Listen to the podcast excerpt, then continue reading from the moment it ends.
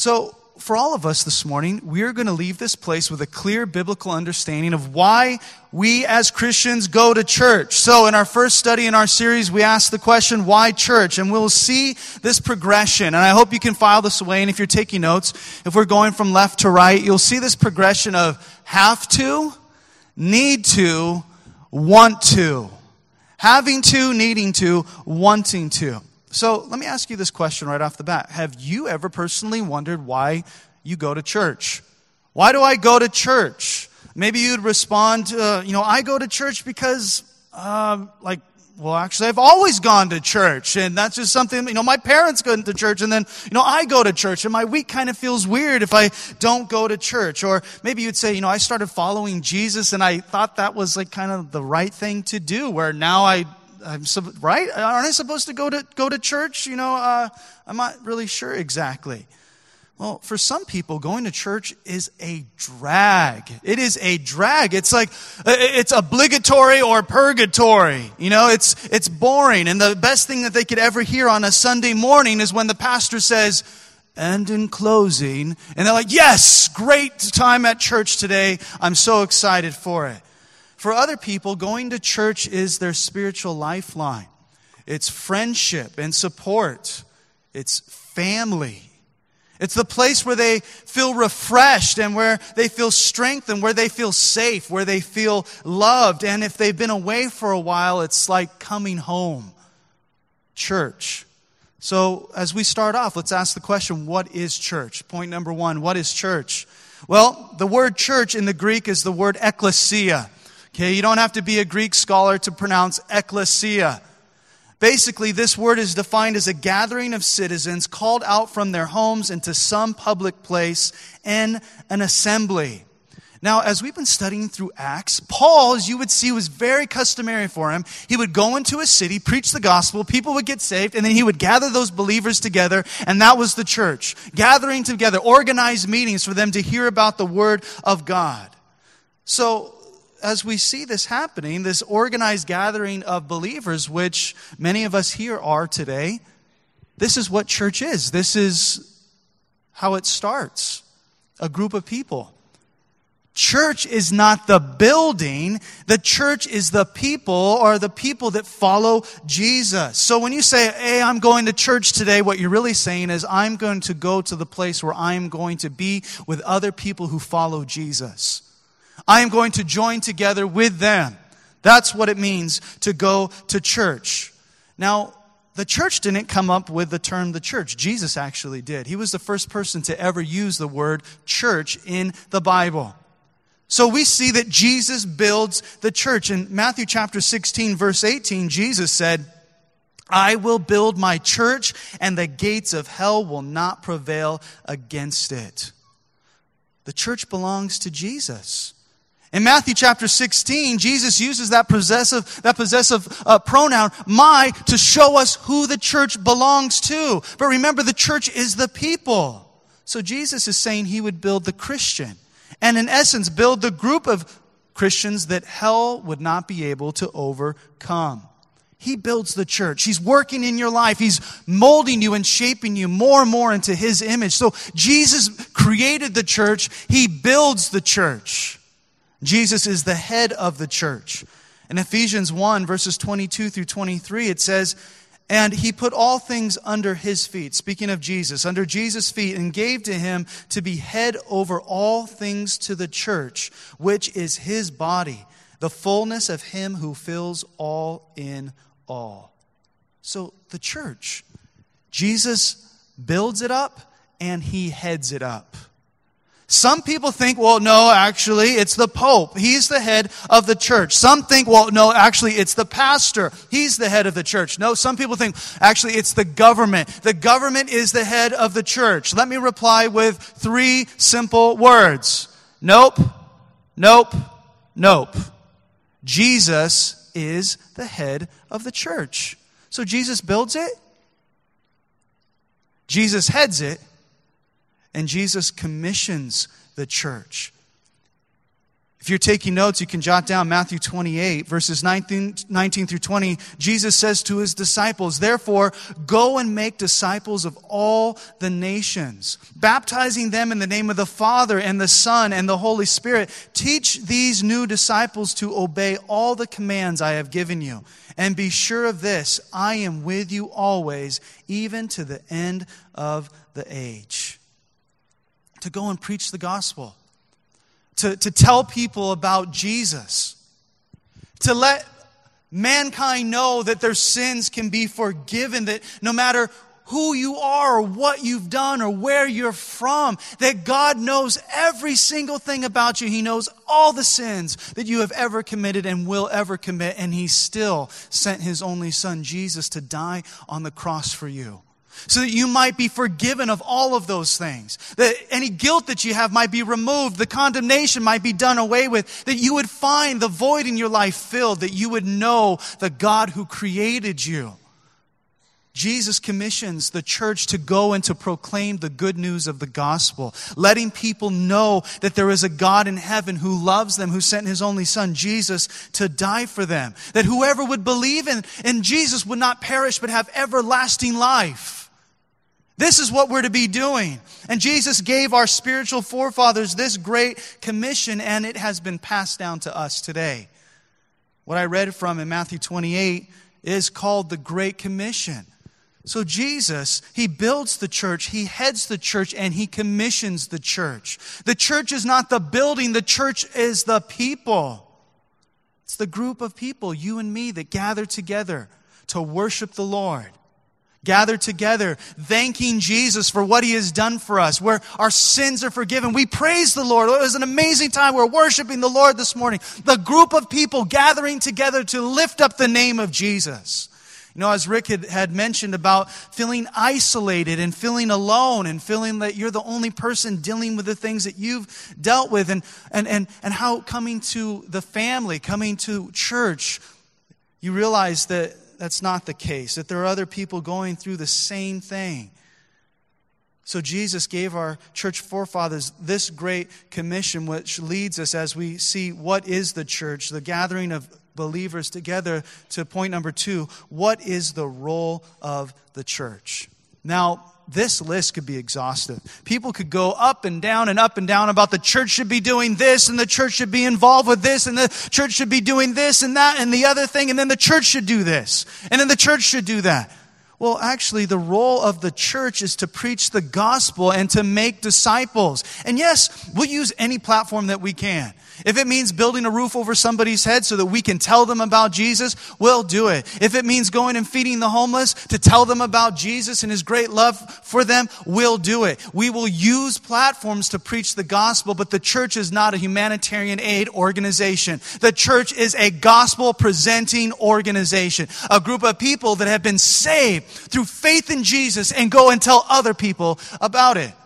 Remember, last week we asked the question, are you a container or are you a conduit? Do you only contain what God has done, or are you allowing God to use you and let it flow through you, so it's not only the Lord working in your life, but through your life?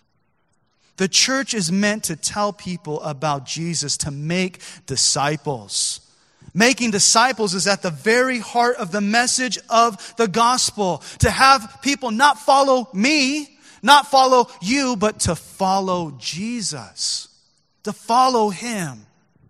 To follow Him. I mean, in the world today, there's just so much wishy-washiness, if you, you know, we can use that as a, as a, as a word today, where people don't stand for anything and they ping-pong all over the place. Yeah, that sounds good today, but this sounds better tomorrow, and that's what I did last week. And people are all over the place, following this thing and following that thing and following that guy. Oh, that didn't work out. No, the Lord says to make disciples of Him, followers of Jesus.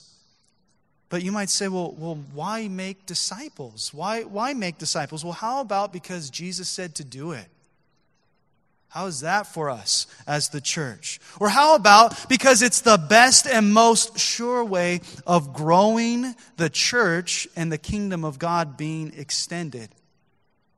How about because it works?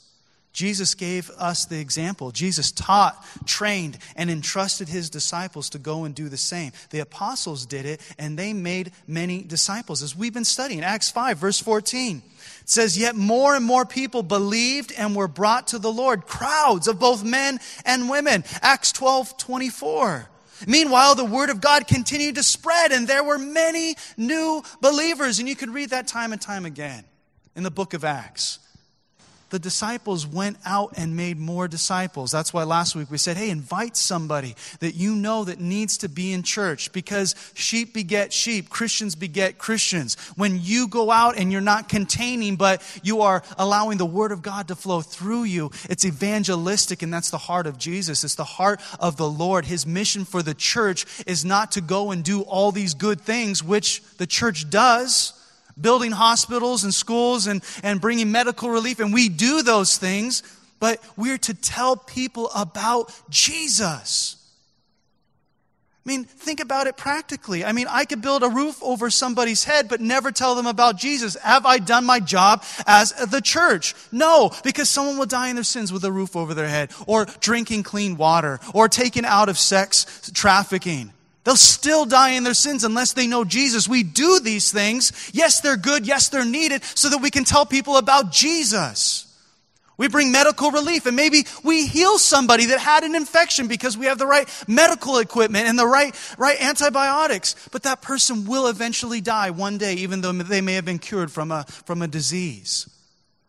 The church's role is to tell people about Jesus and to make followers of Jesus. And on this mission to make disciples, God has raised up gifted individuals to help with the process of discipleship, which leads us to the passage of Scripture I asked you to turn to, Ephesians four, verse eleven. Paul writes and says, "Now these are the gifts Christ gave to the church, the apostles, the prophets, the evangelists, and the pastors and teachers." Their responsibility is to equip God's people to do his work and to build up the church, the body of Christ. Now, for our limited time today, this morning, for our discussion, we'll be looking at three types of people that go to church, as well as the supernatural progression that hopefully we will all be a part of. Remember at the beginning, have to, need to, want to. Let's look at people group number one, have to. This person feels forced or guilt-tripped or pressured or serving. You know, they, they feel like they're serving their sentence at church. Why are you here today? Uh, lost a bet to my mom. I have to be here today. You know, this person wouldn't stop twisting my arm, you know, so I figured if I go to church, then maybe, you know, they'll lay off. Or, you know what, I kind of feel guilty if I don't go to church. I just have to go to church on Sunday. I just have to do it. Otherwise, you know, I just con- I'm condemned and, oh, you miss church. For this person, going to church is like doing time. You know, you sit there and you nudge the person next to you and you're like, so, what are you in for? You know, like that kind of thing. This person hasn't found a church they like yet. They're forced to church, not into it, don't want to. The second group of people that we'll look at are the need tos. The need tos. It would be sound like this. It would sound like this. I feel like there's something missing in my life. Or, you know, I've lost a loved one, or I've come to the end of my rope, or I need help, or maybe there's more to this life, or I'm in addictions, or I'm unhappy, or I feel empty, or, you know, maybe I need to get to know God, or, you know, I've had something happen in my life that's got my attention that has shown me that this life is short, and that things in this world pass away, and that there's got to be something afterwards. The need tos. I've come to the point where I need to go to church, man. Look at my life. I'm messed up. I I, I got to go to church. I mean, you look at what happened in after you know the aftermath of September eleventh, you know, two thousand one, where there wasn't a church in America that wasn't packed out and overflowing because something terrible happened and people's attention was turned to God and think, man, this is you know this is crazy. This is what happens. These are the need tos. You have the people forced, the have-tos. You have the people that need to. And maybe you're in one of those two categories this morning where you're here and you have to go to church. And that's the way you look at it. I have to be here. Or maybe you're here and you're like, I need to be here. Like, I got all these things going on in my life. For this person, going to church maybe is seeking answers or seeking help. The third people group we look at are the want-tos. And this person would say, I have a desire to be in the Lord's house. I want to worship Him. I want to hear from His Word. I want to, I want to not only be ministered to, but I want to minister to His people. You know, I work my schedule around church. I don't work church around my schedule. No, I make sure that church is my priority, that I'm here and I want to be there in the presence of God's people. There's not a greater place to be. I feel safe here. I feel loved here. I feel part of the family. I know that when I come to church, God's going to speak to me. I'm going to open up His Word and I'm going to learn something new that I can take with me and apply to my life. And, and church is exciting for me. I want to be here. I look forward to it. For this person, going to church is not only something they need spiritually, they do as obedience to God, but they truly desire to be in the house of the Lord. So which category do you fall in today? The have to, the need to, or the want to?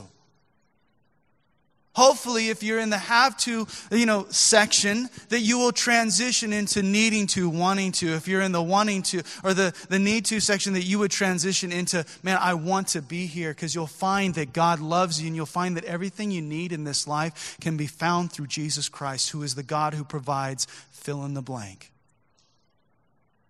Money won't fill that void. Relationships won't fill that void. Possessions won't fill that void. Partying, drugs, alcohol, sex, you name it, on this earth, there is not one thing that will make you feel content or happy. Jesus is the answer. He is the only one.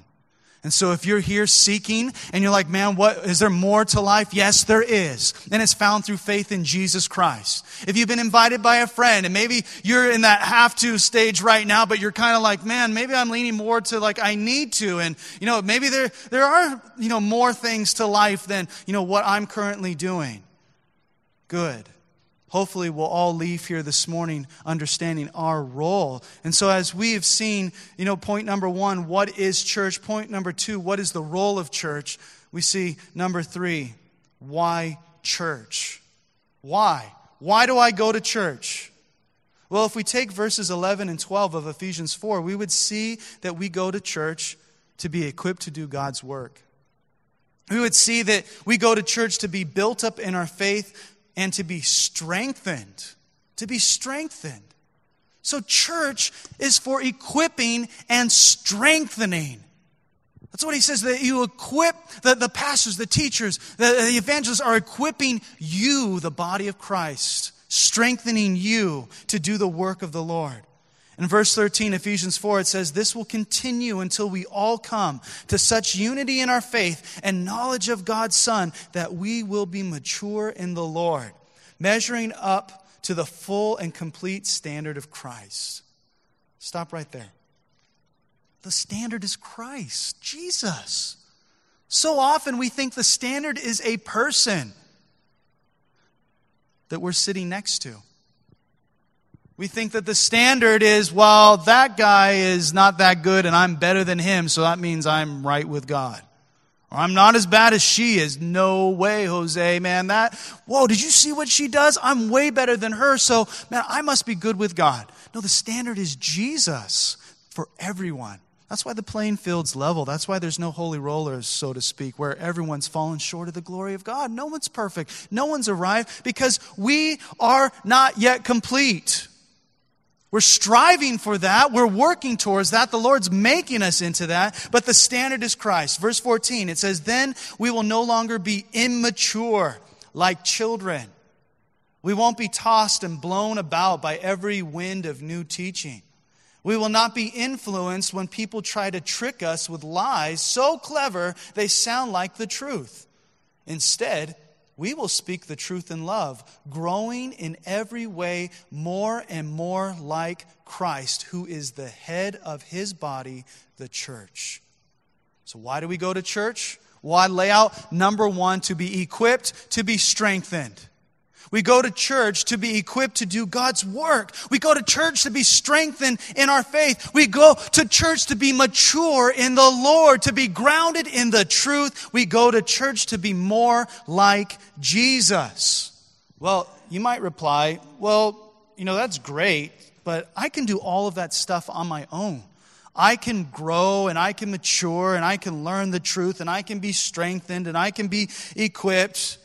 You know, and besides, I don't need to go to church. Church is full of what? Everybody know that word? Everybody. Church is full of what? Yeah. Have you heard that ever before? I'm not going to church. Church is full of hypocrites. I love how Greg Laurie replied to somebody who said that. There's always room for one more, buddy. Now, Greg wasn't justifying hypocrisy by any means, though we've all been hypocritical at times. However, that's not the reason to not attend a church. Church is imperfect because imperfect people attend church. Remember, church is imperfect because what's the church? The building? No, the people. And people are imperfect. That's the reality. But another reality is that if you love God, you will love his people. If you love God, you will love his people. You'll want to be in the presence of God's people. You'll want to be there, arm in arm, lifting up your voices, singing. You want to be there serving, you know, rubbing elbows together, lifting those things and praying for people and being involved with what the Lord is doing because he has commissioned the church to preach the gospel. Think of this analogy, if you will. Now, you're on the team of, of rock climbers, okay? You love extreme sports. And you guys decide, I don't know if you read in National Geographic lately about that team that, that scaled the highest peak of uh, uh, of Yosemite. And we are here on a team. We're on a long line, okay? So there's numerous, you know, people on this rope, and we're climbing to the top.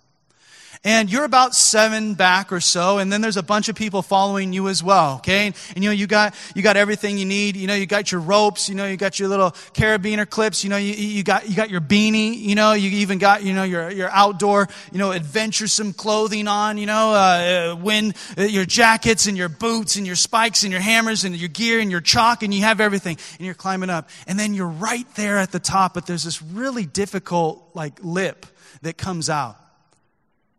And so the guy that got up before you, as you're trying to climb up but can't, he sticks his hand down, grabs your hand, helps you over the lip.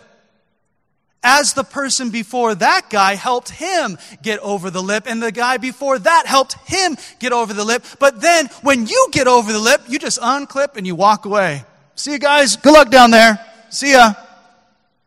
How would that make you feel? How, does that seem like that's messed up? Or does that seem like th- th- that's the right thing to do? Hey, I'm done, guys. Uh, I'm safe. I've arrived. See you later. That's not the way it's supposed to be. In Hebrews chapter ten, verses twenty-four through twenty-five, Paul writes, and I'm reading from the New Living Translation, he says, "Let us think of ways to motivate one another to acts of love and good works. And let us not neglect our meeting together as some people do, but encourage one another, especially now that the day of the Lord's return is drawing near." So we see that church is for equipping, equipping and strengthening through the teaching. But then secondly, we see that church is for fellowship, which is a vital aspect of why we as Christians go to church. Hebrews ten twenty-four, he says, "Let us think of ways to motivate one another to acts of love and good works." You do not have that fellowship when you're isolated and you're alone. I don't need to go to church. There's a bunch of hypocrites over there. Or it's, it's weird, or I haven't found a place, or whatever. You know, I'll just do my own thing. We are here in church to not only receive from the Lord, but to give unto the Lord and to give unto others. Yeah, we come to church to receive, but remember, are we containers or conduits? We fill up, fill up, fill up, but we don't realize that it's meant to be a fill up to give out. In Hebrews ten, as I've already mentioned, it says to think of ways to motivate one another. Now, I don't know if any of you follow CrossFit. Uh, it's a pretty extreme uh, sport, uh, very competitive. The CrossFit Games are coming up in July. I think it's like twenty-first through twenty-fifth. I used to do CrossFit for a couple years, and most brutal workouts I've ever done. You know, you think, oh, yeah, I played college basketball. You know, I'm cool. And then you just are like vomiting and dying over there on the side. Uh, but one of the things that was really that popped in my mind when I was when I was reading this in Hebrews, where it says, the church is meant to think of ways to motivate one another and to stir up one another to good works. That if you're doing this workout, you do it as a team. And if somebody finishes ahead of the other group, then they start cheering the other guys on. Come on, you can get it. You can get it. Come on, you do it. You do it. And then the next person finishes, and then he joins in, and they start clapping. And then there's the guy over there, you know, the last person, which was me. You know, oh, I can't lift one more thing. Come on, don't be a girl. You know, like that kind of thing. Um, That's not really motivational. They didn't really say that. But, you know, uh, you know, hey, it's, it's, the, it's the group. It's the team aspect of it. Come on. You can do this. The fellowship, the community, the relational aspects of this. See, some people want to go to a church that motivates them, but they don't want to motivate others. They want to attend a church. I'm going to go to church, and what do you provide for me? And I want to be motivated and stirred up, but they don't realize that I go to church to not only be motivated and stirred up and taught and equipped and strengthened, but to motivate and encourage and help and serve my brothers and sisters in Christ. I go to church for that fellowship. Some want to go to a church that will only motivate them, but they don't want to motivate others. He, Ephesians four sixteen, he says, he makes the whole body fit together perfectly. The body of Christ. If you're a follower of Jesus, then you're a part of the church, which is the body of Christ, which has many different members and different motions and different things that the body is supposed to do. I always remember, you know, Pastor Chuck saying, you know, something about the big toe. And he's like, I'm the big toe in the body of Christ. And it's damp and dirty and smelly in here. I don't want to be here anymore. So I'm going to go on the forehead. It's not the way it's supposed to be. For one, that person's not walking anymore. And for two, you don't want to have a toe sticking out of your forehead. The body of Christ works differently, but it's meant to work together. It's not what can I give, and I think uh, what can I get uh, only. I, I think that this, and we'll talk about this in, in you know in the months to come in a different part of this series. But I think it even has to do with the consumer mentality of Americans today, where I go to only get something. But that's the secular environment. What do you provide for me? What do you do for me? How do you hook me up? How do you take care of my needs? What do you, you know? But then in church, it's not meant to be that way.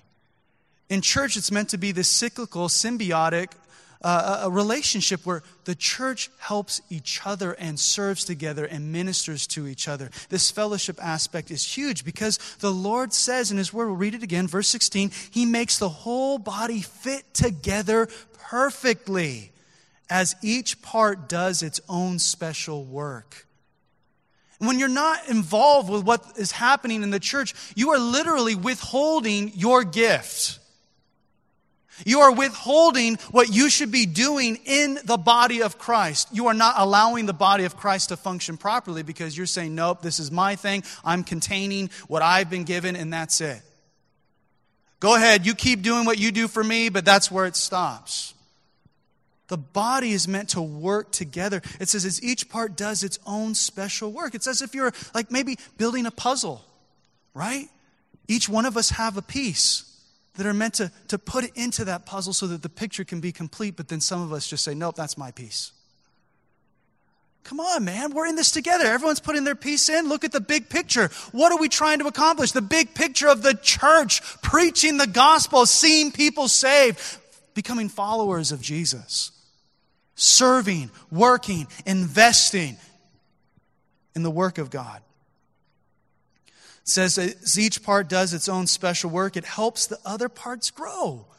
When you do what you're doing, it helps other people grow in their relationship with the Lord. So then you'll see this whole level of maturity raised at the church, in the church as a whole. Man, everyone grows because everyone contributes. So that the whole body is what? I love this. Healthy and growing and full of love. Healthy, growing, full of love. Man, we want to be a healthy church. Maybe some of us have been to churches that are not healthy. They're not. There's no way around it. It's not a healthy church. Self-focus. People more concerned with what they're getting than what other people need. We want to be healthy. We want to grow. So far, the Lord's adding to his church. He's adding to Vision City Church every week. People are coming. More people are coming. Growing. We want to be healthy. We want to be growing. And we ultimately want to be full of love because we will know. They will know. We will know that we're Christians. They'll know that we're Christians by our love. So we see that church is for equipping and strengthening. Church is for fellowship. But then thirdly, church is obedience to God. You ask, well, why do I need to go to church? Well, you go to church to obey God. In Hebrews ten twenty-five, it says, let us not neglect our meeting together as some people do. You hear people say, the Bible never says go to church. Yeah, but it does say don't stop going to church. Specifically, we go to church because it's obedience to God, because the Lord says you need to go to church. You need to gather together with other believers. For some of us, going to church, it is not a priority. Remember, you know, we work church around our schedules instead of working our schedules around church, as opposed to I work my schedule around my church and not the other way around. Like I make sure that what I do is, is based upon my spiritual My spiritual responsibilities and commitments first. We did that in my family. All of us brothers were competitive athletes. We all played college basketball, but we all played all-star teams and traveling teams and all that. And there would be times where they would call practices on Sunday mornings, or they'd have a game on Sunday morning. And it was a principle in our home that, sorry, we don't play on that day because that's the day, or on that morning because that's the day we go to church. And if it's between basketball or church, then we choose church because that's what God's called us to do. It needs to be a priority. The Bible doesn't say in Hebrews ten twenty-five, and let us not neglect our meeting together as some people do, unless it's amazing weather outside. Unless it's a great day to go to the beach, or unless it's your day off. All right, don't neglect the gathering together of the brethren unless you're tired. Man, if that were the case, none of us would be at church. I'm the pastor. I feel like watching online from time to time. But I just couldn't. There's no one to be here teaching it. Oh man, I can't go. Well, because you don't really need to worship God or learn the Bible or fellowship as much as those other Christians need that stuff. Uh, I don't need to go to church. It's not a priority. It's not a, it's not a thing that I'm committed to. According to the Christian Post, and I quote, studies show that if you don't go to church for a month, the odds are almost two to one that you won't go for more than a year, end of quote. Another study once disclosed this, that if both mom and dad attend church regularly, seventy-two percent of their children remain faithful in attendance. If only dad attends regularly, fifty-five percent of their children remain faithful. If only mom attends regularly, fifteen percent remain faithful. And if neither, neither mom or dad attend regularly, only six percent remain faithful.